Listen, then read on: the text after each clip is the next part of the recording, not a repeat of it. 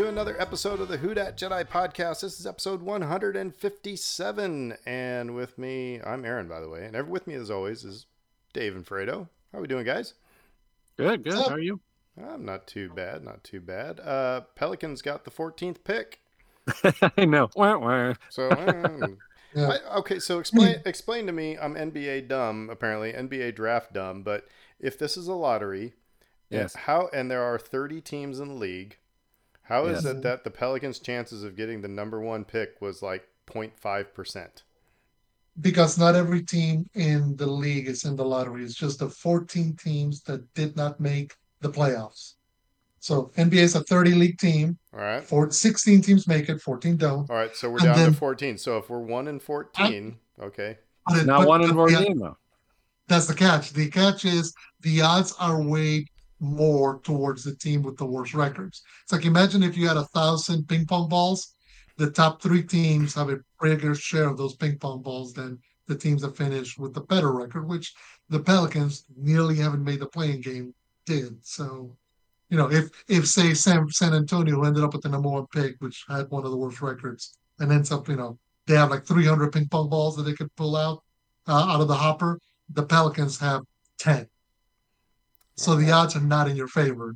All right. You know, it's it's the the idea behind it is to prevent tanking. The idea of okay, the team's just gonna flat out, you know, sit all the stars, sit all the starters, just play the scrubs and lose game after game But it doesn't really happen because particularly now, uh, uh, this year's uh, lottery was heavily weighted because there's this young French kid called Victor Wembanyama that's been like the hottest thing that everybody's trying to get to since Zion. So or so everybody's like everybody kind of knows. Okay, if you're not doing great, you tank because you want to increase your odds of landing the superstar. Because especially in the NBA, more than the NFL or hockey or any other sport, if you have a superstar, you're going places if you don't, we'll see you back here next year, kids. So it's it's kind of like uh, the argument of getting you know rich people to pay more taxes. Yeah, makes sense. Anyway, uh, there's your political stance for the night. Uh, okay, so all right. Well, thank you for explaining that to me, Fredo. I and mm-hmm. hopefully maybe anybody listening to this might be more, you know, are probably smarter now. Thank you um, because I was trying to figure out how that math worked and I didn't. So, yeah, I was NBA draft dumb. All right. Well, mm-hmm. um, so yeah, uh, what else? Tonight we're going to be talking about uh, Star Wars Visions a little bit. Uh, we'll also be talking about Guardians of the Galaxy 3 quite a bit because I finally saw it on Saturday. And so all three of us have seen it. Um, and uh, then we have to ask ourselves why was Heir to the Empire trending on Twitter today? This is Tuesday, the uh, 16th, by the way. Why was Heir to the Empire trending? Um, and uh, what we think about that. But uh, first, let's uh, let's do some trivia. Get us uh, um, warmed up for some Star Wars stuff. Da-da-da-da. Dave, you're going to be first. What planet does Anakin visit to find the remaining separatist leaders. Good lord. Mustafar. All right, someday, by the way, guys, we're gonna have to pl- actually play this Trivia Pursuit game and see how long, like, see if it how who wins, you know, and how long the game lasts. Yeah, set a timer just right. to see how quickly we can. Three weeks later no, it's usually like whoever gets whoever wins the role is probably going to win the game because like, yeah, they're gonna get every question right. Bing, and, bing, uh, bing, bing, bing, and then you're yeah. you're done. Um, all right, Fredo, to you. Who's assigned to create a diversion at Theed's main entrance so Padme can enter the palace? Captain Panaka? No, wait, no, no, no. Hmm who's assigned to create a diversion at Theed's main entrance so Padme can enter the palace. See, I was trying to think. Uh, at first, I thought it was Captain Panaka, but he's alongside Padme. So now I'm trying to think it's some of the uh, just the Naboo, uh, you know, army, the Naboo regulars. It is Captain Panaka. McConkey. You ahead. I I, get, I talked myself out of the right answer, which you should never do, kids. Never, never talk yourself out of it. Yeah, it was weird. They like reconvened like two seconds after that, and then they were all in the Mhm. hangar together, and then yeah, They're they're rappelling up the up the up, the, up outside the castle together. I'm like, Yeah. clearly it must not have been it. So yeah, yep, talked myself out of the answer. All right. To me, another episode one question here. Who confides to Qui Gon, I am betting heavily on Sebulba? Hmm, let me think about that one. I am betting heavily on Sebulba. That would can even, be Watto in a if you're not hearing it in that accent, in a very unfortunate yeah. All right, so let's let's just take a little. Do you think that was 1999, nah, right? uh, And by the way, so there, it's in, the the 90s are very interesting because you know I'm watching like some way of putting it. Right, you know, watching watching episodes of Friends, by the way, and there's a lot of transphobic, homophobic jokes. You know, not not derogatory, but jokes made at the expense of you know, Mhm. and things that would not fly today. And then we're not talking all that long ago. So, do you think episode one would have the accents that they did today? I mean, with I mean, with Watto and with the Neimoidians, um, do you think and Jar Jar and, and Jar Jar, do you, do you think that that would that would have flown? See, part of part of the reason I'm hesitating with this answer is because somebody like George Lucas and a tour like George Lucas who's just tunnel vision. I'm making the vision of my movie would probably still try want to fit those in, thinking, "Oh, I'm referencing this," or "Oh, this is what I'm calling for," or whatever, uh, instead of realizing uh, what he's doing. But that was white, that was white guys in the '90s. They were in tunnel vision and just you know, I mean, so But that's the difference. Is I think in 2023, there's at least somebody of color in the room. There might be somebody with a different gender or of a different identity, whatever, in that room that might have gone, ah, George, FYI, you may want to do something different here. That's not working for X, Y reasons. Because you you're right, a lot of times it's not really, it's not really meant to do. It's just blinders. And you know, and I understand, but you know, like the Neimoidians with this very unfortunate, you know, mockery of an Asian accent. Um, Doug Chiang was his head, you know, yeah, head art art. art, art director for Yeah. the. Don't don't you think? You know, so so I'm just I I see what you're saying. he was he was surrounded by yes men um and i think like w- when when we talk about the prequels being problematic in general i think that's one of the things that you look at is like he didn't have a kurtz um or um Maria uh, Lucas. Kasdan, yeah or Marsha Kasdan, yeah, uh, or Marcia in the room with him saying, "No, you can't. No, no, we're not doing that." Um, it was the second time around. It was more, "Oh yes, you're a visionary. Yes, whatever you want, George." Um, and I think it comes through in the films. Um, and I think like this is one of the examples of that. So, so I'm kind of with you. I, I'd say it might unfortunately still have happened. Uh, uh, in today's day and age, and it would have been a bigger deal. Um, people would have been like, "What the heck?" you know, but but J.J. Abrams, his aliens didn't have that. You know, so you know Rian Johnson, same thing. Rian Rian remember- Johnson had his aliens go. Yep, there's the parker. They parked their thing on the beach. I told them no parking there. So you know the only people we offended were rednecks. But um, But the catch is, both JJ and Rian were employees of the Disney Corporation, whereas George was an independent filmmaker financing his own movie. So therefore, he could get away with a lot more when it's when you're fronting the bill. And I also want, um, but you know, George Lucas is married to an African American woman now. So I mean, that, that it it may be if he was making the prequels today, it may be different. Um, I think I think Hmm. your your reasoning for why it was in 1999 is sound, but I think you know, I, I, I don't think any of that would would fly Fly today, right no. now.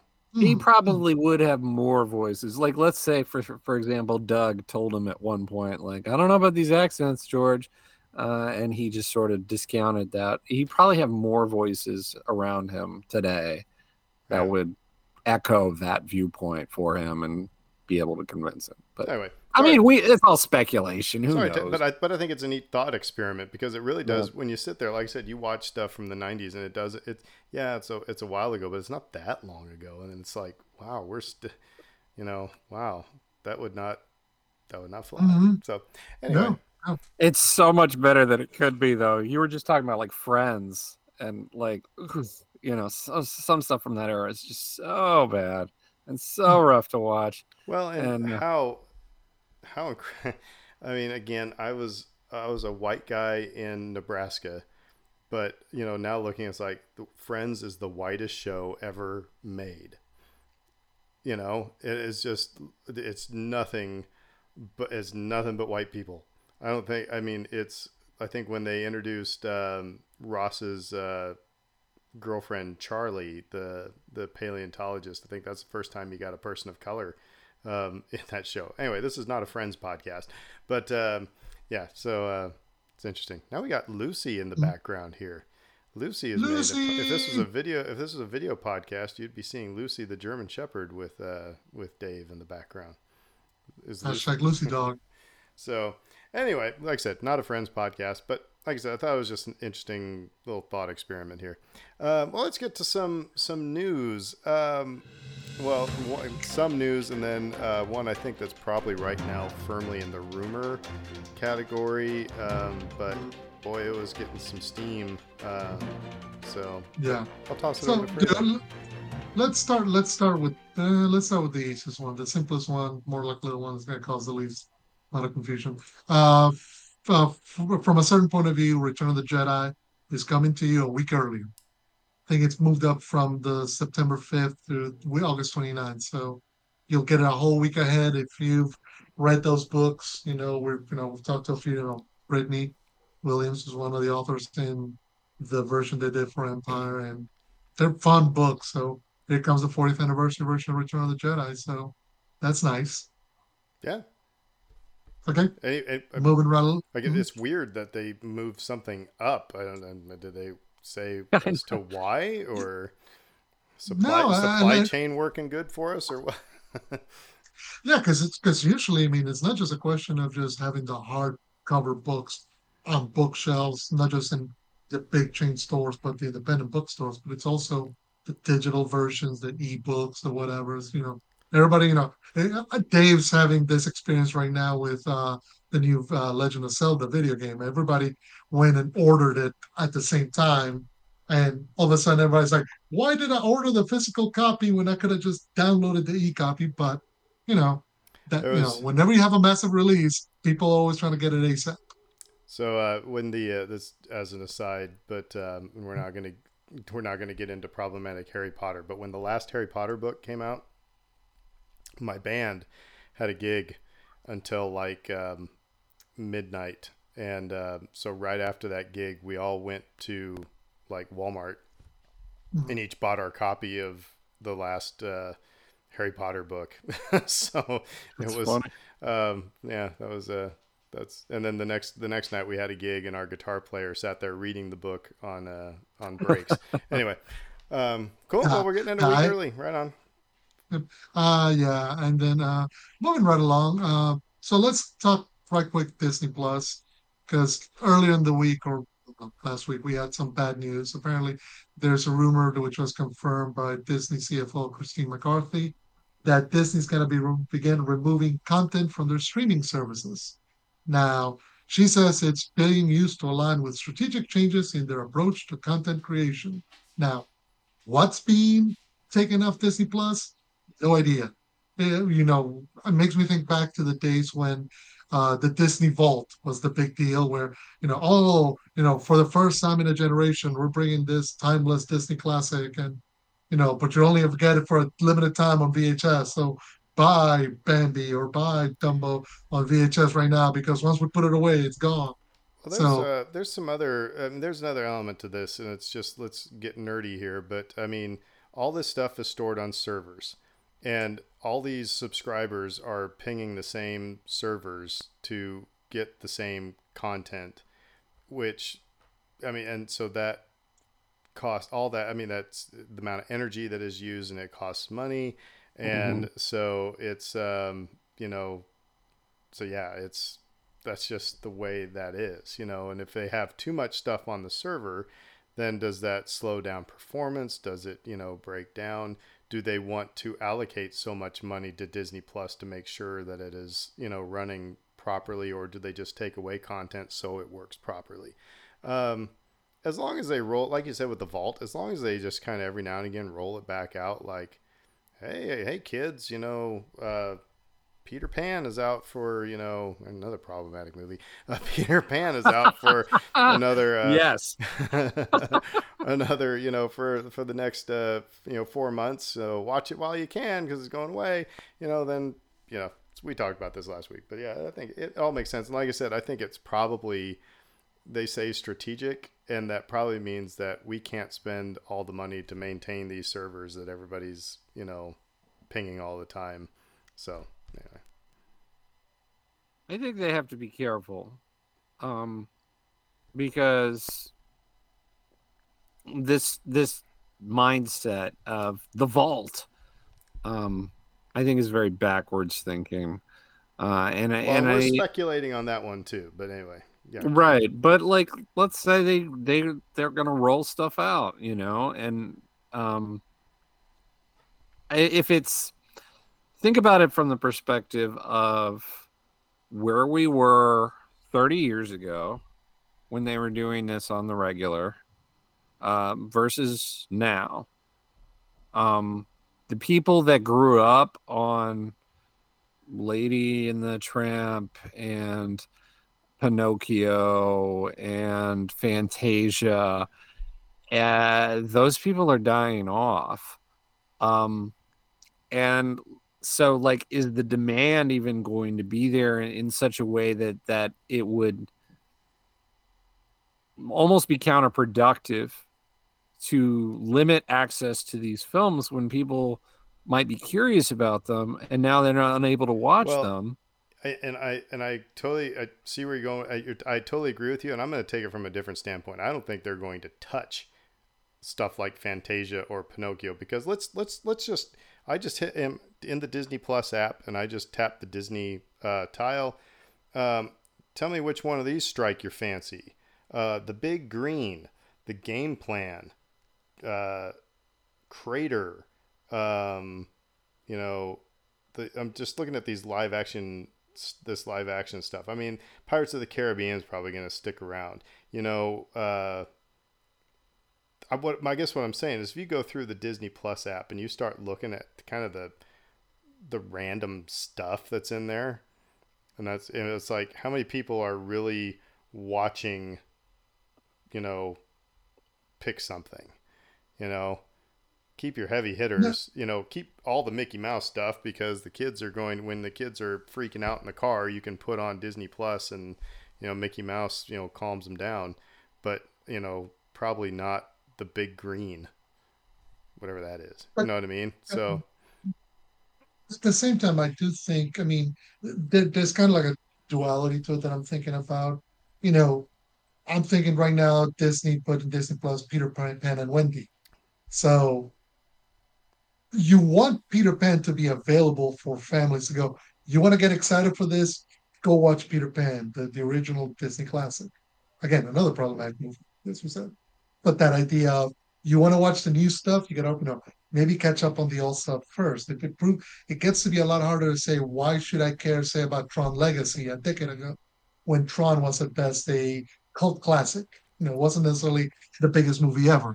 Now, on the other hand, on the other hand, if you say take that, take uh, something like Peter Pan and put it in the vault, whatever, when you want to make another project with that property, and say make Peter Pan and Wendy. Hey, kids, we're bringing back Peter Pan. Come watch it before you catch that new thing. So there's a way to drive interest to your new project because that's part of Disney's gig. Is they're always going to be looking at old properties and saying how can we refresh them, how can we get more eyeballs into them, how can we get people to buy into that. So there are pluses and minuses on it and everything. I just, I, do wonder because particularly on Dave, Dave's right in this regard. The we, us, old fogies, grew up in a in a business model that said you wanted to see a movie, you had to either buy it or rent it. People today exist in a model that says, I want to see a movie. I just go on TV, fire up my or open up my tablet, my iPad, I go on the app and I click on it and it's right there. And it's usually when something's not there that people begin to freak out. Because it's like, wait a minute, why is this not available to me? I'm paying you X amount of dollars for it. So uh, I, I run into model. that. I run into that all the time. Mm-hmm. Um, and uh, like the other day, okay, so like I have these, I have these comic book movie rankings, right? We've talked about this on the show, and we may mention that with Guardians Three here. Um, but uh, spoiler alert. Spoiler alert. Um, but so like I'll I'll be like I need to go watch um you know Barb Wire or some old comic book movie from you know 30 years ago. So it's like okay, uh, with with I'll Pamela Google Anderson? it. Yeah, yeah, yeah. That's one. That's one of the Is ones. there another one? Yeah. Um, I don't think so. Um, so Be careful what you're googling there, Fredo. Pam Yeah, be Anderson careful. movie. yeah, you might get something else. Um, but the you know like that's a random example. I'm like, okay, I want to search for this movie. I Google this silly thing, and I'm like, okay, it says it's on this service. Okay, so then I go to the service, and it's not there, or it's you know like you got to pay us twelve dollars for this movie. I'm, I'm not paying you twelve dollars to watch Barbed Wire. I'm just not. Um, and so like it begins to break down eventually this current system that we're under and again it becomes worse when you're telling me that i don't need physical media anymore and now you're taking away potentially the movies that i might have bought for my kids for myself the superhero movies star wars movies disney stuff you're saying oh we're just going to take it away from you so you can't just watch it whenever you want to watch it it's like, well, what was his logic in that? It's like, well, what if I feel like watching this thing? Then what? Oh, then you can pay us the, you know, seventeen ninety nine to own it forever. You know, it's like, I don't. Now you're double dipping, and now I'm angry. So, I don't know. Yeah. That's my get off my lawn. I I took your get off my lawn segment. no, that's week. fine. That's fine. Yeah. Uh, I you know I and I agree with you. It is kind of a. It's like getting, you know. You're you're you're paying a ticket to get in the door, and then all the rides cost money, and it's Mhm. kind of like no, I paid you know my ticket price, and I should be able to ride everything you know I want. And Disney's kind of doing that now. Yeah, you can I'd have it both ways. you can you can stand you can stand in line for Space Mountain for two and a half hours if you want to, or you can buy the Lightning Lane, you know. And they do it. It it is one of those things. It's like, you know, when we went to Disney, it was like for Rise of the Resistance, like, yeah, my time is worth that you know ten bucks or whatever. You know, it's you know it it is it, but so yeah, they get you on this a la carte stuff. So yeah, I don't know. Um, but you know, I'm, It's, it's annoying, and a lot of people are talking about it right now, and they're annoyed by this. yeah, Um, well, particularly given the Writers Guild of America strike, this is a lot one of those things that's is a bone of contention for them. It's the fact that they don't get paid anywhere near the same amount. And if you're supposed to be paid residuals for a project you worked on for say Disney Plus, and Disney makes the corporate decision to take that project and shelve it, well, that means that's a residual source of income that's not coming to you anymore but uh, you know, because it's no longer available. but and know, Dave, to So- your to your point, you know, mhm. It, everything you said made 100% so 100% sense.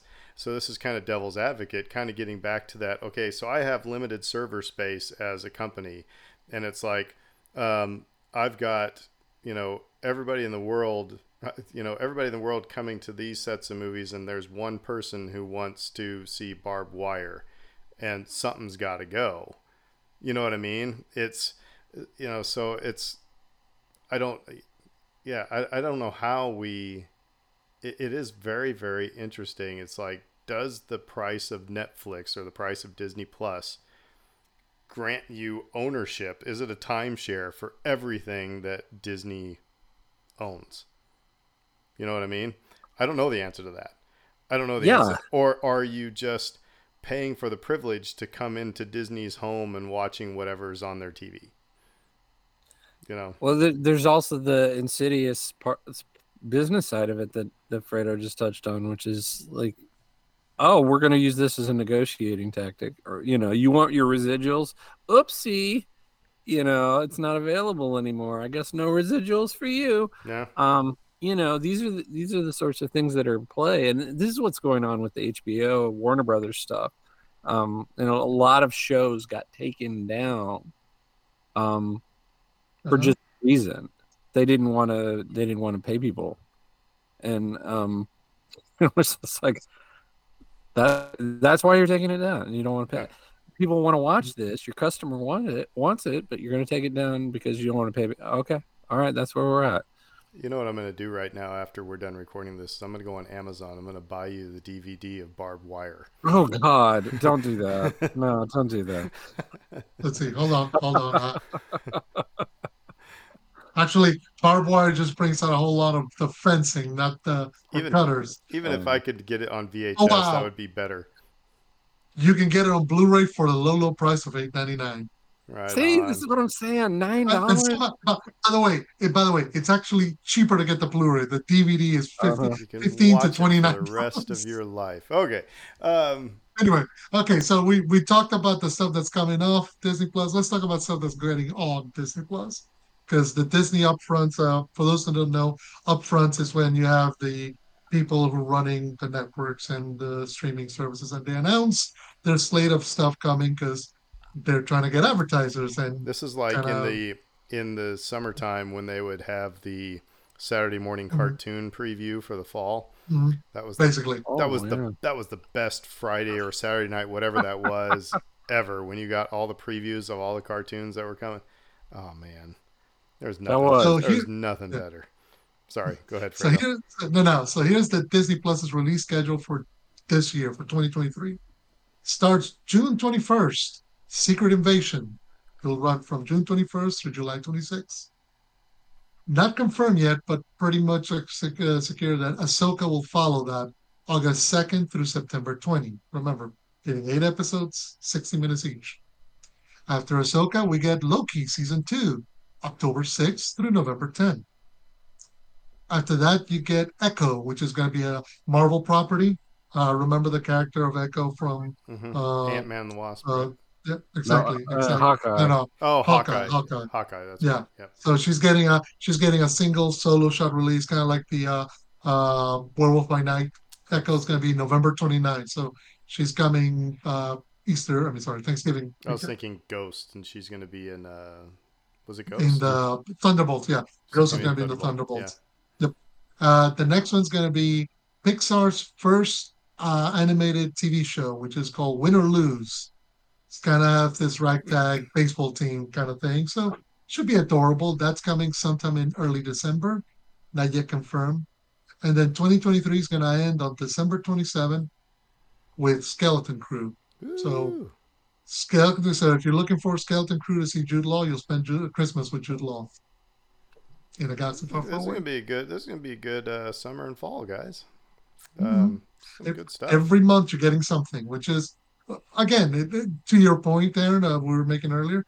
It's kind of hard to say, hey, you can't believe you're taking barbed wire away from me when uh, Disney doesn't know barbed wire, but you know, you can't take this stuff away from me because they're also in the business of generating new content all the time, and they know that that's what drives uh, their big revenue stream. People signing up and people staying on. It's easier if you say, well, you know, you enjoy Secret Invasion, here comes Ahsoka. You enjoy Ahsoka, don't go away, here comes Loki. Like that, that's how you keep your audience dropping that 10.99, 12.99, 14.99 every month. All right, now it's time So- for the rumor of the day.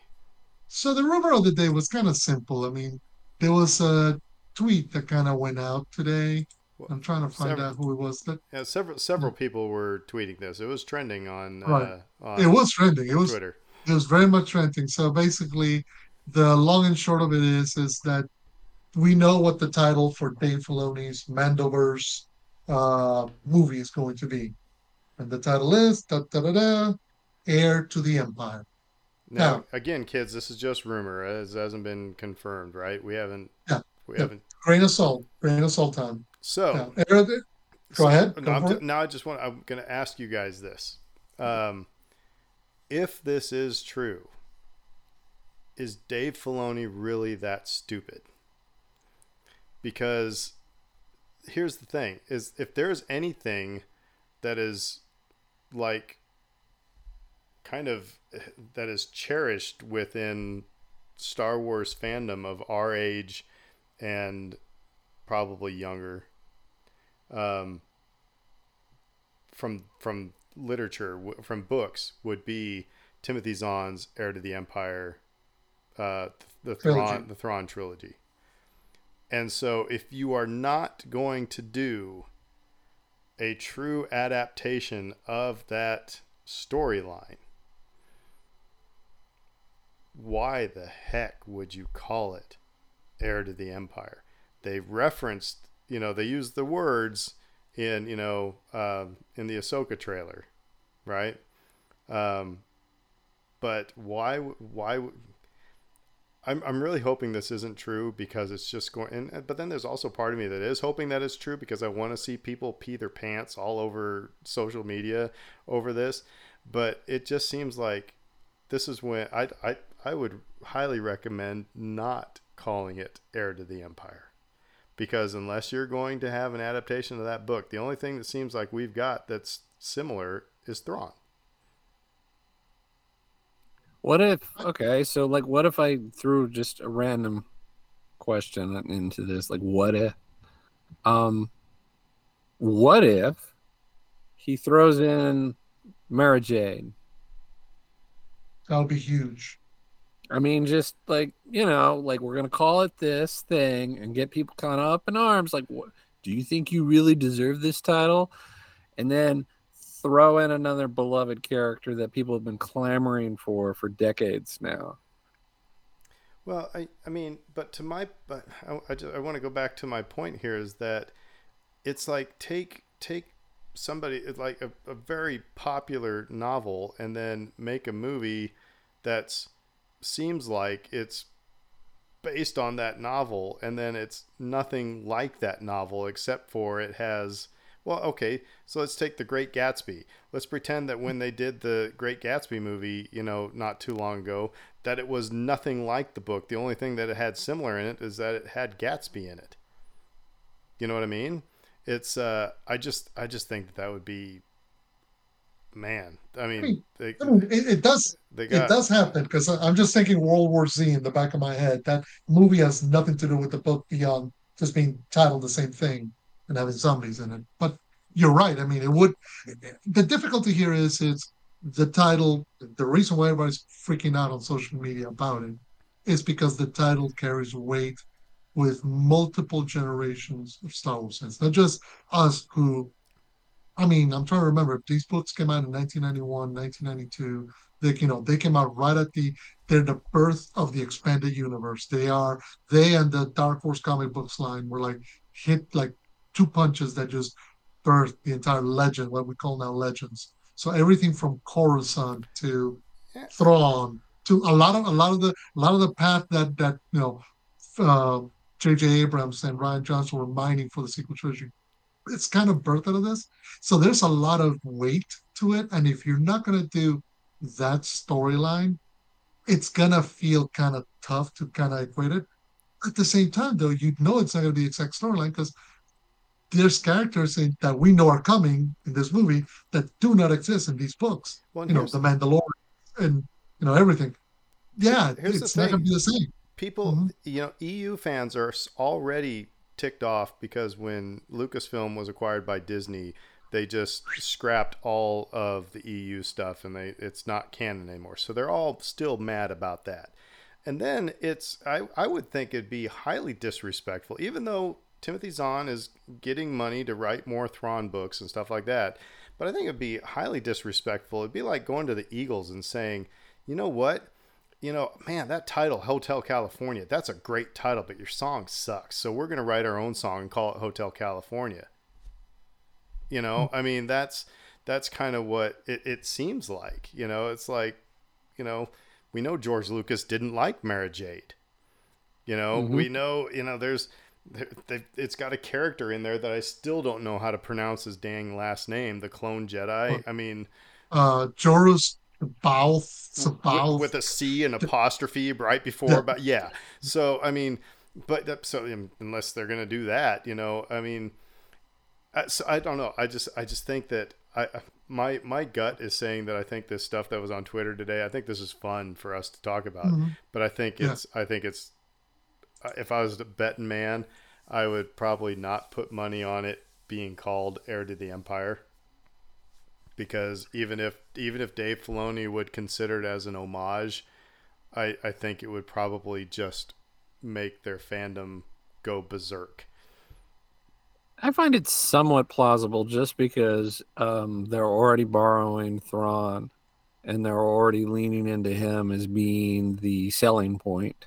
Um, like that's the idea, that's the concept that they're building around, and um, he's been well realized uh, on uh, on television to to this point uh, in animation, um, but he has his roots in the same place and this is where he came from. And um i think the i think eu fan we need to get some eu fans back on and, and ask them about it because But like do you remember? Do you remember? Do you remember? Do you remember when the sequel trilogy was announced? The people Uh-huh. saying it is already written for you. It is written by Timothy Yeah. Zahn. It is the heir to the empire, and the that trilogy. It is, and they're like, why didn't you just do that?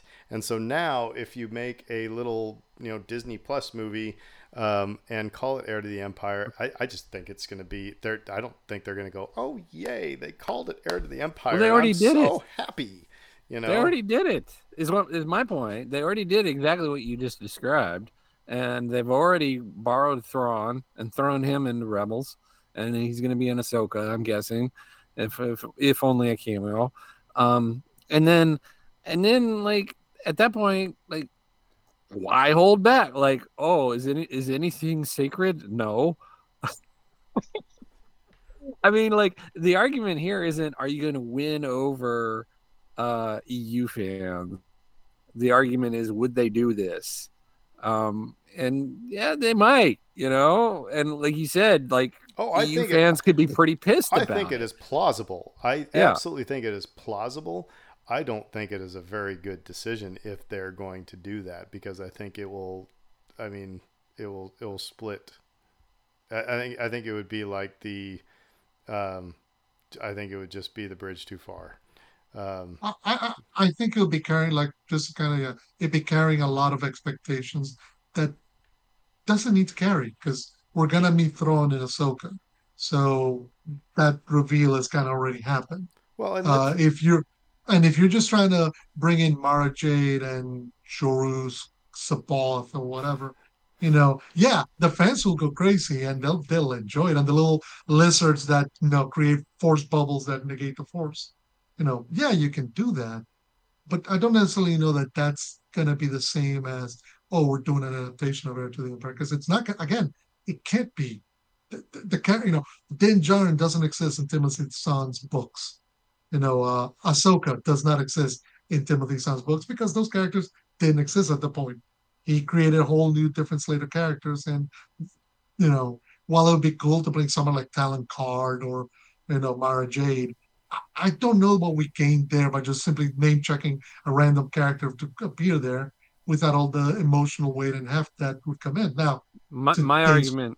mhm, Yeah, my argument is if they're a big part of it, right? Mhm, If, if mhm. they're a big, big part of it, like somebody like Mara Jade would just like create a well, tidal wave of excitement and joy for people. because because the other thing is you know where that story's going to end. It ends with uh, Ben Solo torching down that temple, But and there's no Mara Jade after. you guys so you guys are already going down the path of the dark side because you're going yeah if it's heir to the empire but if they've got mara jade and if they've got these people and they got these things you know it's like that's what people are it's remember what happened with solo as well it's like people weren't paying attention of what was Mhm. coming and so now you got some people who are like they're making an heir to the empire movie and they go to this movie and it's ain't heir to the empire and suddenly you know the internet goes Let 'em- nuts i'm just saying it is yes mm-hmm. it is plausible i think it is a would be a bad decision if i was in the room with with the folks that if they were saying let's call it heir to the empire i was like really do you want to do that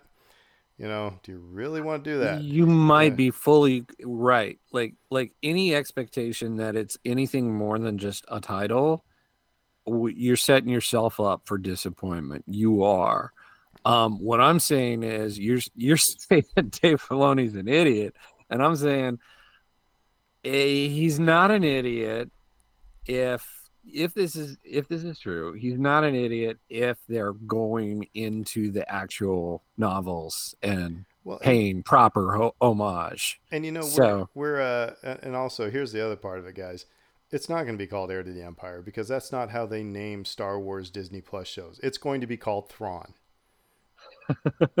it's going to be called Thrawn because you have Ahsoka, you have Obi Wan Kenobi, you have the Mandalorian, you have Lando, you have, you know, name it. and or Andor. It, it's going to be called Thrawn. They're not going to call it it's any. It's not going to be three syllables, much less three words. So well, you do have the book of Boba Fett, so they could call it what the Art Gallery of Thrawn. the art gallery of Thrawn. there we go. We solved it. How about Thrawn on the throne? Heir to the Empire, Thrawn on the throne. Anyway, okay. Well, Thrawn framed. well, well, stay tuned here, kids. We'll see what happens, um, and uh, we'll see. Watch the internet burn down when they do announce that it's going to be called that. Uh, but anyway, it was fun to talk about, though. oh, it was good. Exactly. So that's it for news this week. So All right. Do we want to talk Visions first or, or Guardians Three? uh, which one would which one would you rather get overdone with first? Well, let, let's stick with the Star Wars stuff and let's just talk Visions real quick. Um, Mhm. So, um, Vision season two, um, right away, um, it is each episode is vastly different um, animation styles, which was interesting. Um, and uh, you know, I I- I'd like to hear from you guys first because I, I feel like I'm in. It's not a negative headspace, but it's just kind of a meh headspace on on this, and just in visions in general. Um, now maybe I'll just spout out what I have to say. Um, I think it's great storytelling. The, the- I mean, the stories are are neat. They're well done. The art is incredible. Um, but I just don't. I just don't get fired up about it it's kind of like like I told you guys in our private chat. I said it's it's kind of like the the EU novels to me. Yes, I was a huge Star Wars fan, but I just it was hot or cold. It was like sometimes I found a novel that I latched onto, others I started and couldn't finish because I just you know wasn't wasn't grabbing me. And one of the things I kept asking myself, and Brittany and I were having a debate about this as we were watching an episode.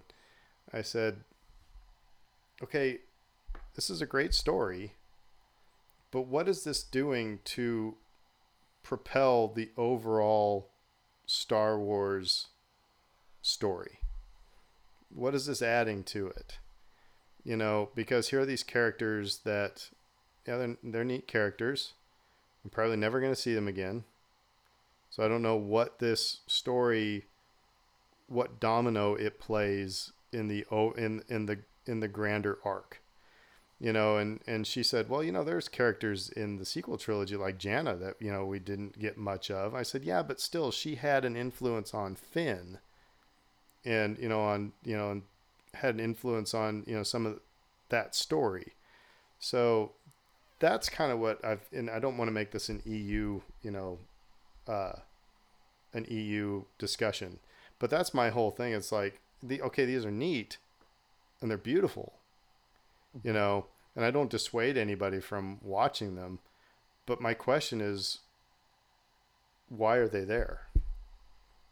And I don't mean that in a mean way. It's just Yeah. I'm trying to figure out because every other thing, whether it's part of the Skywalker, even if it's not part of the Skywalker saga, like the Mandalorian stuff is at least tangential to it. It touches it. You know, it touches that overall Star Wars arc. And these, you know, it's like even, you know, it's like okay, cool lightsabers, but that's not a that's not Darth Vader. It kind of looks like Darth Vader, but it's not Darth Vader. Okay, cool. Tie fighters. So are we in? You know, I it's it's just weird. It was just it's just kind of it's just weird to me. Adjacent. Star Wars adjacent. Or multi, Um, it's like multi, it's like the multiverse. You know, Mhm. you know. Um, so I guess that that's where I'm at with it. It's kind of like what is it? I I understand that the people who wrote it have a story to tell, and it's a great story, but it's a story that did not need to be in with the Star Wars set pieces. So I look at it the same way I look at a lot of the EU material, and um, in particular, I think about the Clone Wars uh, micro series. Um, not necessarily canon, um, not necessarily you know real or part of the overarching story, but just a really sort of fun spin. And you talked about the the unreliable narrator uh, aspect to um, like from a per- certain point of view those novels and just getting a different take on things. Not necessarily the correct take just a different one. Sure. um and i think like that's like the most that makes this some of the most important star wars that we have gotten and will continue to get which is that that alternate viewpoint. And um And I will It's- say, while you took a pause there, I will say that this is the first time that Star Wars has been original in the last couple decades. As much as I love the prequel trilogy and the sequel trilogy, they're not original. You know, so these I are mean, actually I'd throw- original stories. I'd throw Andor in there. there. There's a few things that I'd put in there with this, but yeah, like as far as like the visual style, um, and the storytelling perspective of the creative force behind it, like absolutely original. And it's because you're inviting people to play in this universe who typically don't get to play in this universe. Um, like season one was like like strictly Japanese studios uh, season two is like studios from all over the world. Um, I think like if there's a lot to recommend here, if I'm going to be hypercritical about any of it, it'd be that like everybody sort of gravitated towards the force, and like they couldn't resist. Right, like I want my story to be important. This is my one shot. I got to tell this story, and so like everybody sort of just like okay we're gonna we're gonna go into the dark side versus the the light side and we're gonna get into force things and jedi and sith and it's like not every story has to be that and so like if if i had any sort of disappointment it would oh, it would be there but um so far as like the, this idea of everything needing to connect i don't think that has to be the case um and i don't i almost I almost prefer this sort of storytelling when when you're not beholden to that bigger story. You're not as limited and you're not forced to do things a certain way and connect with so and so and and during this time period this has to be going on and it's just like just have just tell a story. Tell us an interesting story that, that people might enjoy on its own merits. I will, And I will say to your that point, they they do that for the most part. you know my you know the where I, and and and I, please I'm not being a gatekeeper I'm not being anything like that but I mean we have been trained since 1977 or 1980 when they started episode 4 episode 5 episode 6 episode 1 episode 2 episode 3 and this is canon that's not canon. Whether we can agree or to di- and disagree about all that but they've trained us to everything has has connected. And now we have something that doesn't and and again I, and again i'm not I, so I, I come back to i wonder I wonder why. Was it was it to feature the um, animation styles? Was it is is so is that are these more about anime in you know in and of itself rather than Star Wars? Is it equal amounts of both? You know, I don't. I guess I don't know if we've ever got an answer as to why they why they is it is was it to appeal to get get more people into Disney Plus? I don't know. Fredo wants to say something. No, I was gonna say I, I think in some way part, part of the the ability. I mean, I think the idea behind it. There's always been a kind of marriage between Star Wars and manga slash anime. I mean, you don't have to go really far. Anime in all its forms, because they both draw from the same uh, well springs of, of influence. I mean, Star Wars is heavily influenced by Japanese culture and by its art and its filmmaking, you know, from Akira Kurosawa through all the way to modern movies. So uh, the idea that they would go back and try to bring that even closer together by making season one of Visions always made sense. And the opportunity to do so was there. It was great. Everybody enjoyed it. I think in season two, they're trying to expand that idea by not limiting themselves to just exclusively Japanese anime studios by making it, hey, Aardman, who you're famous for Wallace and Gromit and Chicken Run, you make a Star Wars movie.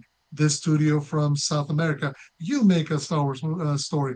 I do agree with Dave kind of the problem that you do find is that everybody naturally wants to have the Jedi v Sith or the good guy versus bad guy lightsaber dueling, and you're like, but you can tell other stories. That that's the beauty that this medium gives you. You're not tethered to this much latch on, this must connect with season one of Ahsoka or must connect with season three of The Mandalorian. No, you can tell a story anywhere along the breadth of the of the saga. You can tell as big a story or small a story as you want to tell, and that gives you a little bit of freedom and opportunity. And whenever that's presented, you don't know what you're going to get. Sometimes you get great, you know, great short stories. It's it's almost like you know, like that we're talking about the from a certain point of view book. You know, you're getting a little vignette, a little a little just, morsel of something. That was just. But that's it. My, that that's, was just going to be my point. Is that and I agree. I agree with you that I think it's great mm-hmm. that we get these, you know, different stories. But what I like about the certain point of view books is that it puts me, you know, automatically mm-hmm. in a a place that, you know, is familiar. But then we're going to tell a totally different story about this character that was sitting at the bar in, in you know in Mos Eisley, that you you if you blink you miss, you know that you didn't even know their name we're going to tell that story but i know so uh, and so that story then fits in with the overall star wars story you know it, i don't know and, and and a lot of the, this is half of me being truthful and half of me being devil's advocate here um, but i really did wonder you know what like i said what the the the why um, but uh, the the why is more real world um, it's let's be inclusive, let's invite different voices here, tell different kinds of stories, and in the process, maybe identify some talent that we can mine later on um, for storytelling purposes. And, um, you know, like kind of a tryout or a, an, an, internship, if you will. Um, it, it's it's a way of again cultivating talent and I, I, fully agree with that from from like a business perspective. They should totally be doing this. They should be doing more of this. They should be inviting um, more guest directors onto their television shows, um, and and just identifying these these younger talents that that may not have gotten a shot otherwise um, to, to play in this universe. And so, like, hundred percent agree with it in concept and scope. Um, I just think like, yeah, you know, you give people the the license to kind of do whatever they want, and they all sort of gravitate towards the same idea. And he's like, okay, so how creative are we? You're actually being here. Um, and like again, that would be my only real. Cre- Makes you wonder how what kind of parameters were put on them. Well, I'm I'm sure they were told not to touch any of the existing characters and shows that they're currently working on like stay away from these people these are no-go zones um but beyond that, I don't know. Maybe they were told, "Let's play with the Force. That's what we want to see." I don't know. It, it, I guess you know. I I think these would actually. It's kind of like it's kind of like the Pixar shorts that they put in front of you know the Pixar movies. It's Yeah. like imagine if before your new Star Wars movie, you had a 15 minute, you know, short like this, you know, um, I love it. that'd be that'd be kind of an Yeah. interest. I mean, so it just yeah, it just uh, like I said, I I think they're they're they're, they're beautiful, they're good stories. Um, it's nothing that I'm gonna run out and like rewatch season two or season one. It's like, you know, you okay, I read that book, putting it on the shelf. Probably not gonna reread it again. Um, but that doesn't make it bad, you know. and I think that, and I think that's part of the dynamic is it doesn't necessarily need to be the end all be all. That, that that's part of the you know what's one of the things we're discussing in our chat. Just simply there's different. One of the beauties that you have with a property like Star Wars is you're going to have the ability to tell multiple stories across multiple media. So you can. There's some people who will only ever watch the movies, care nothing for the TV shows. There's some people who care watch the movies, TV shows, will never read a book. So when the acolyte comes next year, they'll be catching up on everything that's the High Republic because they've Yeah. never read a High Republic book. You know, there's the video games, which again, people will never play the video games. And so you mentioned Cal Kestis, they have no idea what I'm talking about. That's part of That the was- beauty is that you can adapt it to whichever way you want to consume it. Well, it's the beauty and it's the also the the frustration because you know we were talking Mhm. about this today. It's um, it we're getting to the point where there's too much that I you know I told you guys in the chat. It's like the only way that I'm going to be able to to consume it all is if I Mhm. quit my job and run a YouTube channel, you know, where I review everything, you know, Mhm. and so I become, you know, I've I've read a couple Doctor Aphra comics, Mm.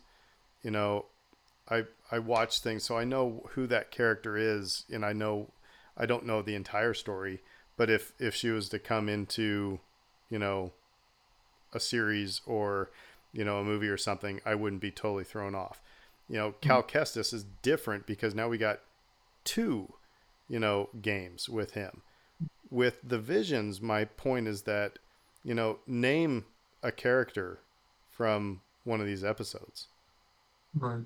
You know, it's that that's the thing is that it's so I'm I'm just yeah, and I I, guess the other the other question that I was going to bring up is is there two is Star Wars kind of cannibalizing itself because you have Visions and you have Tales of the Jedi, and both animated short length format stories, one giving you whole new characters, different art styles, and one giving you characters that you know and love in an art style people are comfortable with.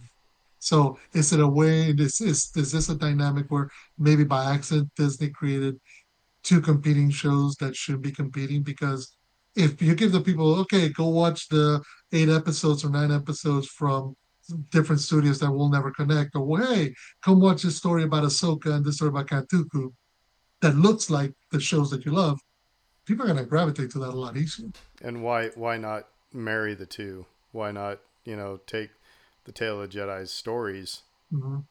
and feature the animation styles. You know, Mhm. Mhm. right that I mean, so anyway. Um but yeah, I mean like I said, it was it was fine. But Some stories were affecting, and I don't want to like kind of undersell that. I know that like oh, I'm not really uh, attached to some of these characters and etc. But um, there was one, um, there was one in particular, the the one about the slaves in the pit. Um, that was like that was that was some dark stuff. Um, and uh, heady stuff. It really made me think. Um, and and so like there's there's a lot there that that's worthwhile i think and like you said like maybe some of it you you won't go back to but i think uh i, I think it's definitely worth a watch for for most people Yeah, just thinking about the ones that kind of, I mean, I, I enjoyed the one again, uh, the one with Wedge because that's Aardman style. And again, I am a sucker for Wallace and Gromit, Chicken Run. I love them. They're you know, so just the idea of having uh Wedge Antilles story about that was cool. And then there was the one about the uh the dancers, the one yeah, that they're running yeah. this spy network. Yeah, spy network at this dance club that all the stormtroopers connect, and somehow, some way, the, the the head spy discovers that her son's alive and it's an imperial. So not not the occupied France, very very overt yeah, so I love it when Star Wars gets the opportunity to take something that's real life and put it into its own universe in its own twisted way so that you're able to see it from a different point of view to kind of go back to that idea. But it's uh i find that those are the stories that connect more with me because they're not the grand story. We know what the grand story is. They're about the people who live within this galaxy and have to deal with making the decision to be a hero or to run away to be noble or to uh, or to uh, choose the the quick and easy path that blocks. You know. Well, because Dave's siren just went off, we still need to talk about Guardians. So, mm-hmm. um, table this conversation. We'll go on to Guardians three, um, and I'm gonna let Dave kick this one off because you do have a comic book rating. Mm. And I want you yeah. to I want you to start off by have, have you put this into your uh, overall no list? no not yet. Uh i really had to sort of sit with this one. Um i will i will say this i said i was going to let you yeah. start but i have to do say the fact that rocket's first words were word was hurts. Good lord i just i mean about a sobbing mess in the mm-hmm. back of the theater. Anyway go ahead. Yeah no there were a lot of scenes like that. It was it was um a difficult watch. Um our, our kids were with us um, we took all warnings into consideration and decided, well, we're gonna we're gonna go with this. And um, there were certain scenes that just were very difficult. And I, I don't necessarily want to get into too too many spoilers, but some of this stuff involved animal abuse. Um, oh, and I think animal testing. Britt said if there's this is the best advertisement for anti-animal testing yeah, I mean, like you could, you could, you could definitely say that. Um, and I think, like within the context of the story, it was very successful in in terms of like trying to convey um, wh- who Rocket is, where he comes from, and uh, and moreover, like how evil the uh, the antagonist is in this particular story. Um, you hate his guts. Yeah, big time. and, uh, and that's that's good that's good st- storytelling to me. And i like again like you you got these you got all the guardian stuff that you want you know we can go over all of that. But then by the end of the story all of these characters have either grown or moved into a different phase of their lives and i really appreciated and that too. to that point i want i want to bring up the the thing about gamora in this because it's you know, it's 2014 Gamora. It's not the one that, you know, Peter was in love with. And part of me was frustrated because it was like they kept saying, "I know you don't remember." It's like she's not it it's not that she doesn't remember. It's like you guys don't that was just you know from the back of the theater I was just getting frustrated with that. But I like how the new Gamora you saw growth and an arc of her mm-hmm. own mm-hmm. within this movie. They could have very easily just, you know, made something magically happen that she remembered, you know, and was back in love with with Peter. Um, you could have just kept her just a, a mean, you know, just a me, just just a grumpy old person the whole the whole time. Um, but they gave her room to grow. Um, and seeing how the rest of the guardians there's one i remember like they're all hugging each other and she was on the outside and then walks away. You know she recognized that she wasn't part of that family but that's what she wanted. And you know like i said not to get too spoilery but she finds that with you know you know with her with the ravagers. But you know um so I, I thought that was really kind of cool how they handled Gamora in this.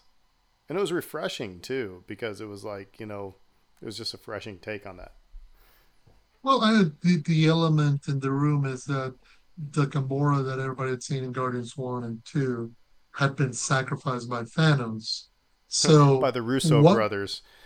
yeah, yeah. But I don't know about the Russo From what I brothers, but understand, I don't think that uh, was it uh, Gunn. I don't think he had any no, no, say that was- or or didn't know that was going to happen.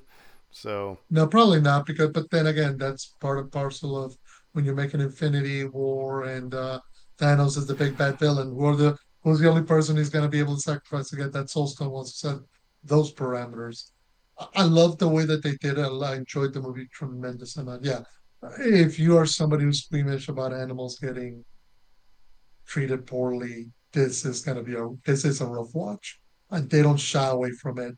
They don't shy away from the cavalier, careless nature of the high evolutionary of what he's doing. Even when you get the the reveals down the line of what he's been up to, what his plan is, it's I love the fact that that Peter just checks him on the on his uh on his nonsense. Like, no, you don't want to make a world that's perfect. You just want to you hate yourself and you want the world to to re- re- reflect all that. Um, I love the way that the, you know the characters that were around Rocket at the start. They were just again they're adorable. You want to take them home, and uh, yeah, I, I love that they keep coming back because Guardians, much like many of the other Marvel movies, hinges on the idea of family, of building a family. I know that Fast and the Furious 10, 10's coming out, and that's also all about family, but different family here. Uh, so that element that yes, they lost a family member in Gamora. The Gamora they have it's not the same person. Yeah, she may sound the same and talk the same, but she definitely is not the same person. And so that in order that that even though they're feeling not really connected, that they're not who they used to be, they're finding a way to be who they want to be. And so I love that. I love. I think Gunn nailed it. So, so Dave, I want to go to I want to go to you on this one because uh, I think it was either Screen Crush or um, New Rock Stars, but they are actually. I, I know you haven't figured out where this movie fits in your Mhm. overall ranking, but what about the Marvel trilogies? And I think Fredo mentioned this. You have the Thor trilogy, you have the Iron Man trilogy, you have the Captain American trilogy, and you have the Guardians trilogy. Um, how would you rate those trilogies? And I will say that actually for me, first of all, Guardians of the Galaxy, the first one, at the time was one of my least favorite Marvel movies. And I will say I think this is my favorite Marvel trilogy. Because It's- seeing how they ended it and tied it and how three tied into everything in two and one, um, it made for a satisfying story. But anyway, that's just me. I also needed to ask you: Did you did you like the holiday special? I did, yeah. Yeah, That's yeah. I, I really enjoyed that. Um, this is my favorite. Uh, Gu- Guardians of the Galaxy is my favorite Marvel movie. Period. Um, and and so the second movie and the third movie have a a high bar to reach. Uh, and and they, I don't think either of them quite have reached it. I think I can safely say that. But with within, as you said, an overall story arc, this is the best trilogy to me, bar none. Um, Captain America is a very high quality series. Those are three excellent movies. And then the third movie, the little Avengers, uh, Avengers E. You know, it's Well, it- and those you know, those three movies, yeah, they they don't seem to connect. They sort of do, but like it's yeah. tenuous. The Bucky stuff is a is a constant through line. Um, but like by the time you get to the end of the third movie, you forget where you started. Right. Um, and you don't forget where you started when you get to the end of the Guardians. Um, it's like, gosh, you know, you you're, you got tears rolling down your face because This didn't have the typical Marvel cameos. It was like Mhm. you didn't have you didn't have Thor come in. You didn't. You could have very well had Thor come in. You didn't have Thor come in. Um, you didn't. You know, it was like I said. It was just them. Yeah, all the cameos were all uh, James Gunn's buddies, uh, like uh, Nathan Fillion, which is Oh, hilarious. he was great. Uh, I I Mhm. loved Adam Warlock and how they realized Oh. him on screen. I mean, just like epically bad timing. Like no matter what, right? Like he always showed up at the exact worst possible time. Show him we And then need by the- business, and then he yeah just totally. And then by the end of it, it's dude. still it's just like he's not. They're not going to throw him out. He's a reject, the same as as all of them, and they're not going to say like, "To heck with you! You tried to kill us earlier." They're like, "All right, come on in. You're you're part of the, you're part of this crew now too." And and I just thought that was so in keeping with their character. Um, and I'm like spoiling everything right now. So sorry, spoilers. Um, but like Warlock is Adam Warlock is presented as like an antagonist, and by the end of it, he's part of the team. Which, if you read the comics, not so much of a spoiler. Um, but Well, still, what's hilarious is, yeah, his character is completely different from the comic books. In the comic books, he's one of the most powerful characters for the Infinity War. He was the leader of the team facing Thanos, and here he is at best a himbo, Well, there was a just somebody. There was a theory that I mean, getting back to the Mm-hmm. Gamora thing, because apparently in the comics, you know, the gem in his forehead was like the soul gem. So, Mm-hmm. and then of course in the MCU, they kind of put that into Vision as the Soul Stone. But there was wonder if that that soul gem Mhm. would be something that would then allow Gamora to come back as you know. And again, I'm glad that they didn't do that.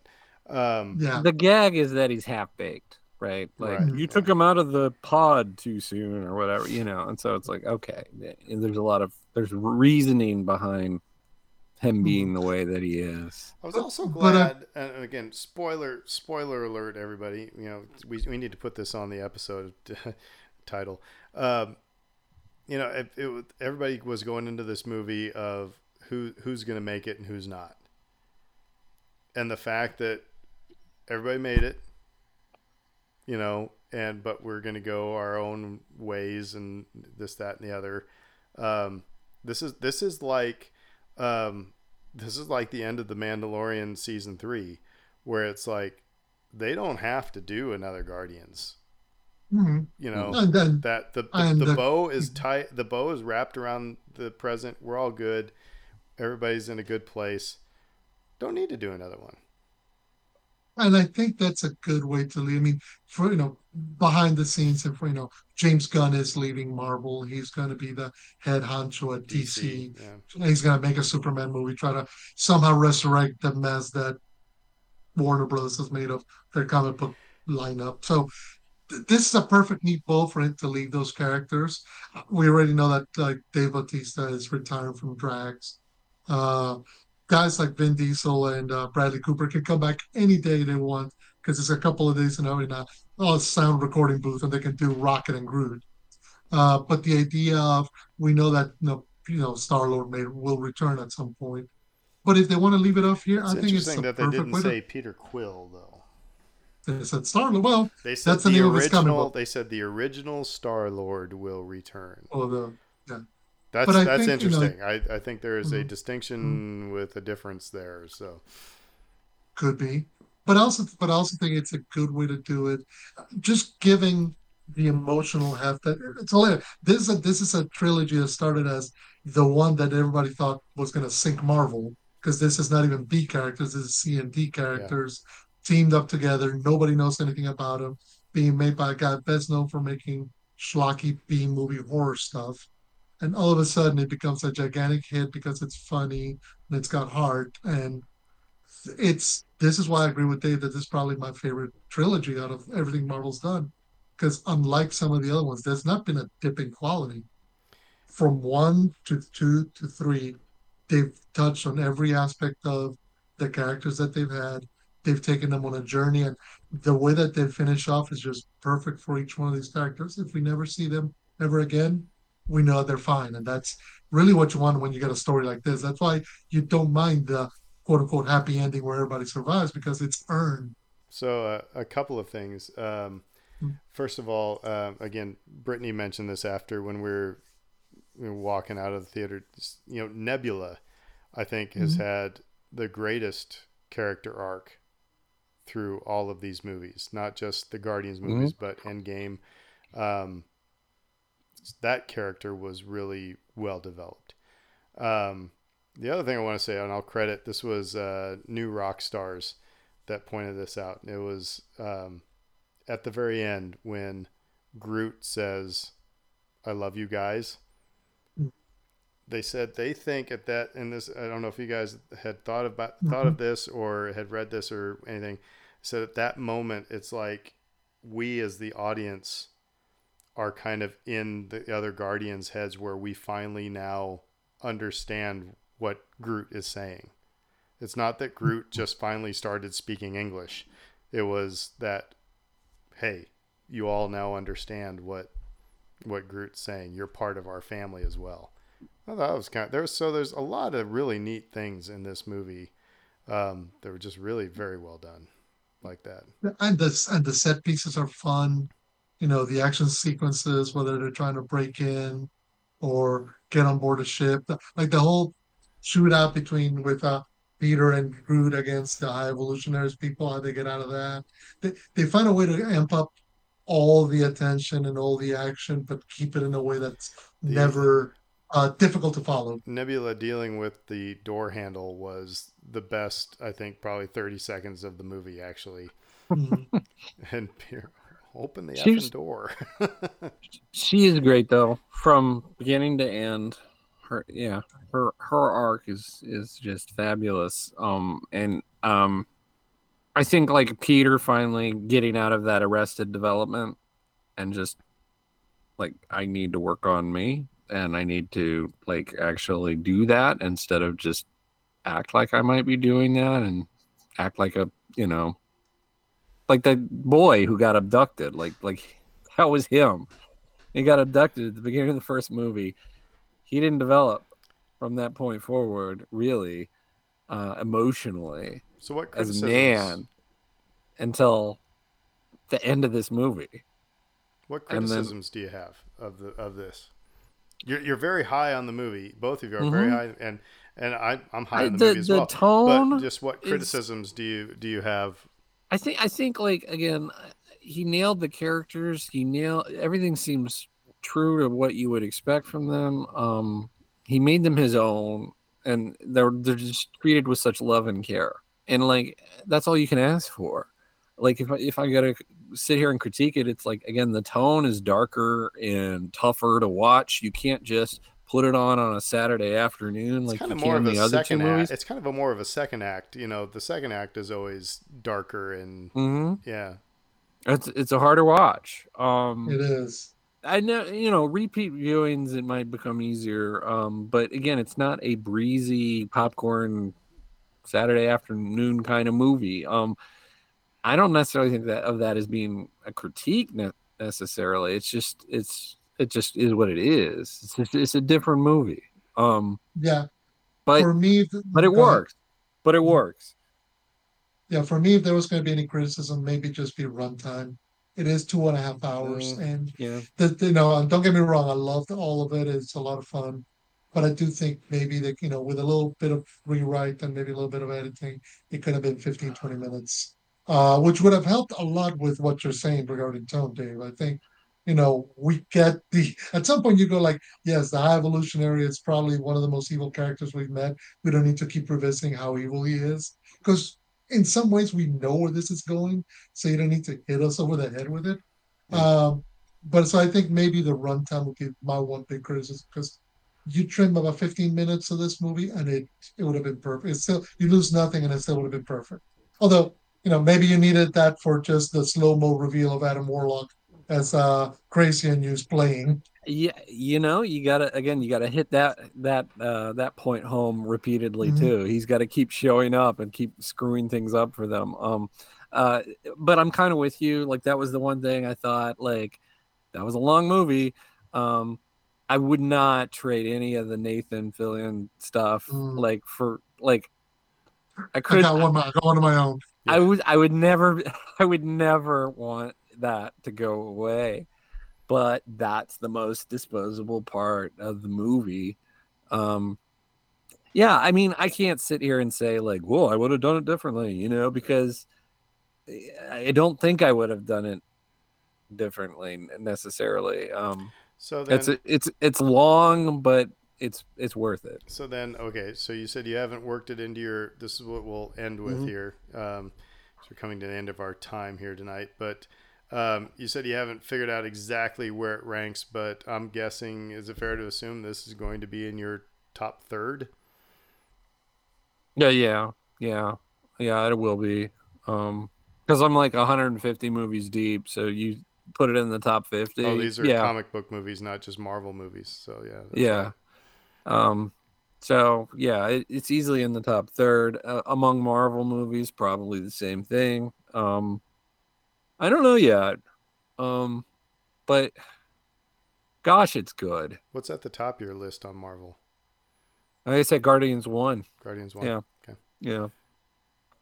And uh, Winter Soldier is right up there too. Well, right on. Well, everybody, let us know what you think of Visions, by the way, and what you think of uh, Guardians Three, if you've seen that, and um, um, and then we'll all wait and see if uh, the movie is actually called Heir to the Empire. So we need to we need to have a little thing of Aaron's predictions, and we can see where I got him right and where I got him wrong. But um, otherwise, until that, we will say who dat, Who dat? and everybody have a great week.